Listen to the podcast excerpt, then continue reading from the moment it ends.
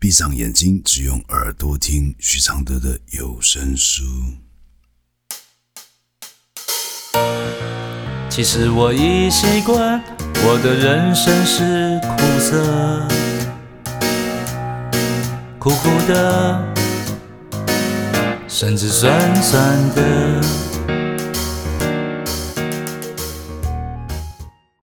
第一封，跨越身份的学习尊重之路。来信。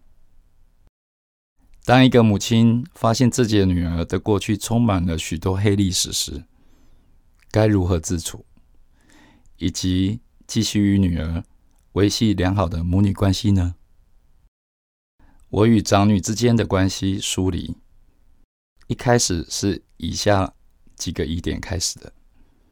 她大一的时候曾偷了我的提款卡，提了十一万元。对于此事，他并未否认，并告诉我，他当时的想法是，总有一天他会告诉妈妈，但不是现在。这是第一个疑点。第二个疑点是，自从女儿大三开始，每逢年节家族聚会团聚后，他总是匆匆赶回宿舍，好似不愿跟家人多处一会儿。第三个疑点，他曾跟我提过，在大学的时候认识了一个近五十岁的大叔，他是长辈。事情发生以后，我并未问他跟大叔的关系究竟是怎么样。两年前，因为三女儿为了某事与大姐争吵，三女儿告诉我，大姐曾告诉她，某一次的期末考时，因为肚子痛而大量流血，于是到医院检查，竟然是怀孕流产。做父母的我们极为震惊、愤怒。我在讯息中间直接问她这件事情，她竟然对我说，我在讲，她就立刻结束生命。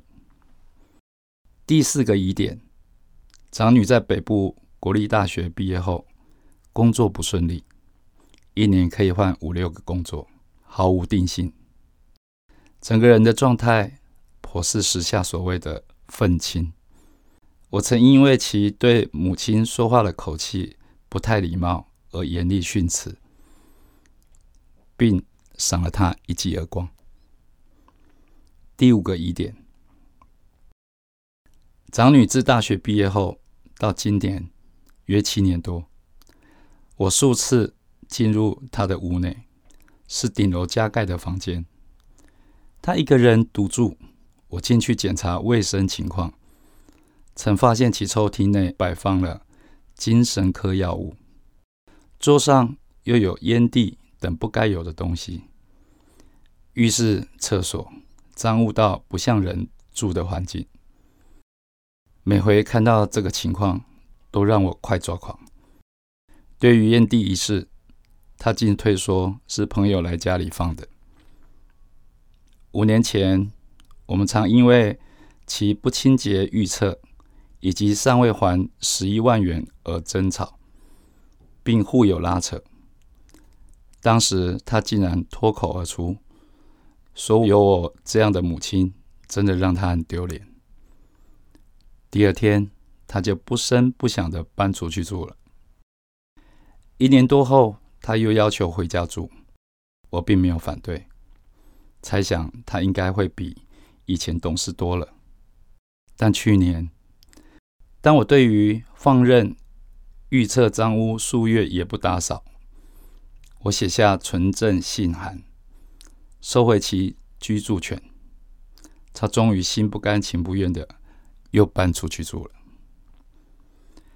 对于他用精神科药物一事，柯南魂上身的我，曾循线找到该身心诊所请教并咨询医生，但基于个人隐私，医生并不愿意多透露长女的情况，只让我咨询十分钟，并详细的叙述她的个性等等。我也曾因为不了解长女咨询心理医师，但医生给的答复竟是我应该先处理她当下的情绪问题，和颜悦色的与她交谈，而不要先责怪她。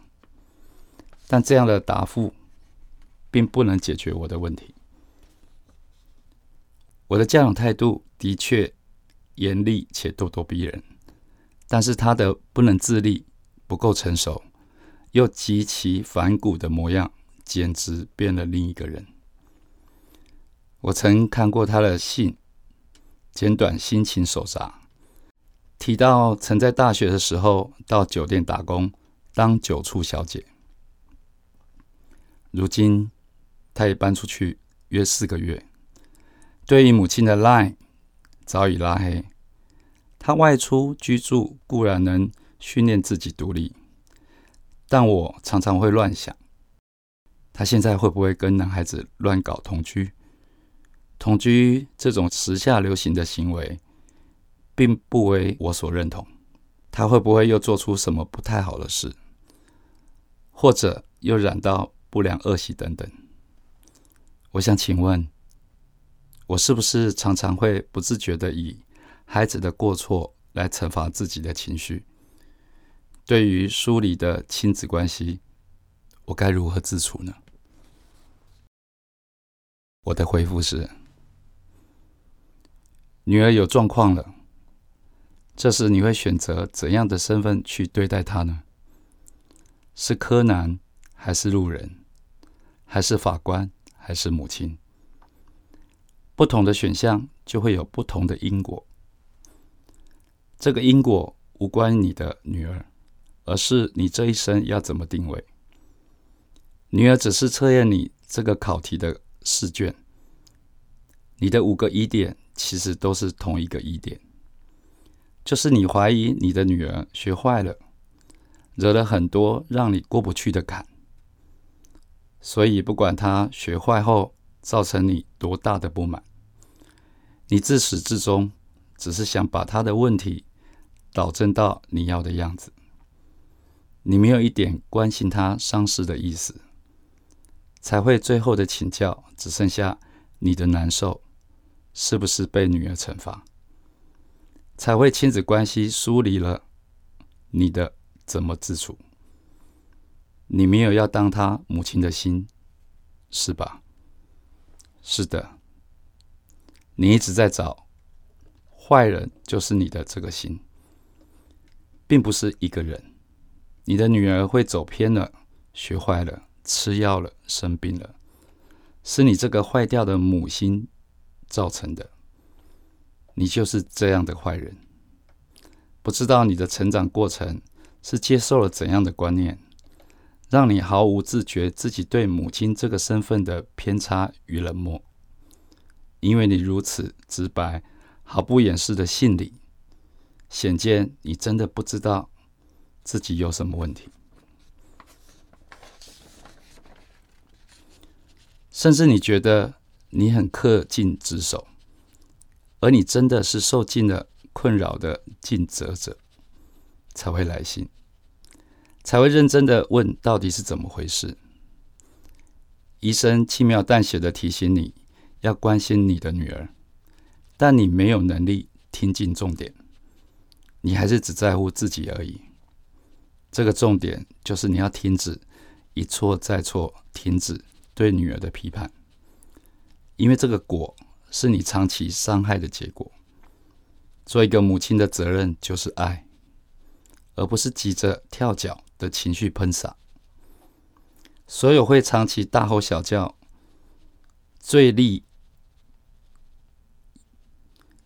所有会长期所有会长期大吼小叫、最严厉要求自以为的标准的母亲，都是一种眼界狭窄的心态造成，没有智慧的弹性。没有人是多种类型的概念，只是想在别人看得起的标准去严格要求，不管这些要求过不过时，有没有用。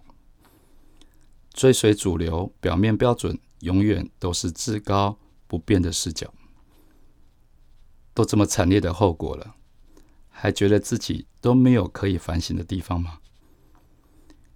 女儿都这么心碎裂了，还在关心自己为何命苦。如果你还是觉得自己没有错，那就放过女儿吧，当作你没有这个女儿，那是对她最好的慈悲。如果你有一点想要改变，就好好去跟女儿道歉，不用做什么，只要托其他孩子转告大女儿，妈妈会花一生来自省，家永远欢迎她回来。你会尊重她的房间与人生所有选择，即使她永远都不想跟你见面，你都可以了解。用余生不断的忏悔，这是解除你痛苦唯一之路。谢谢 Julia 帮忙完成这封信。其实我已习惯我的快乐是黑的，圆圆的，甚至短短的，像一杯黑咖啡，不加糖的纯粹，总是一夜没睡，也能醒着书写。如果我是你的一杯咖啡，如果能和你的寂寞配对，不对不会，不醉不会，不是什么都奢上完美。如果我是你会喝的咖啡，如果注定我会吻你的嘴，不畏不累，不美不醉，不必什么都要留住滋味。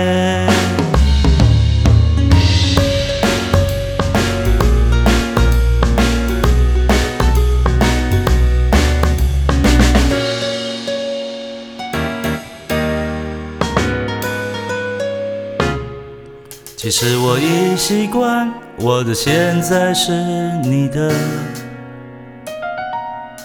悄悄的，甚至冷冷的。其实我已习惯我的爱情是空的，虚幻的，甚至真实的，像一杯黑咖啡，不加糖的纯粹，总是一夜没睡，也能醒着书写。如果我是最后一杯咖啡，如果每一次的爱都是约，不言不盼，不恨不追，不必什么都不能没睡。如果我是一杯新的咖啡，如果相遇可以无言以对，不言不语，不笑不为，不是什么都要不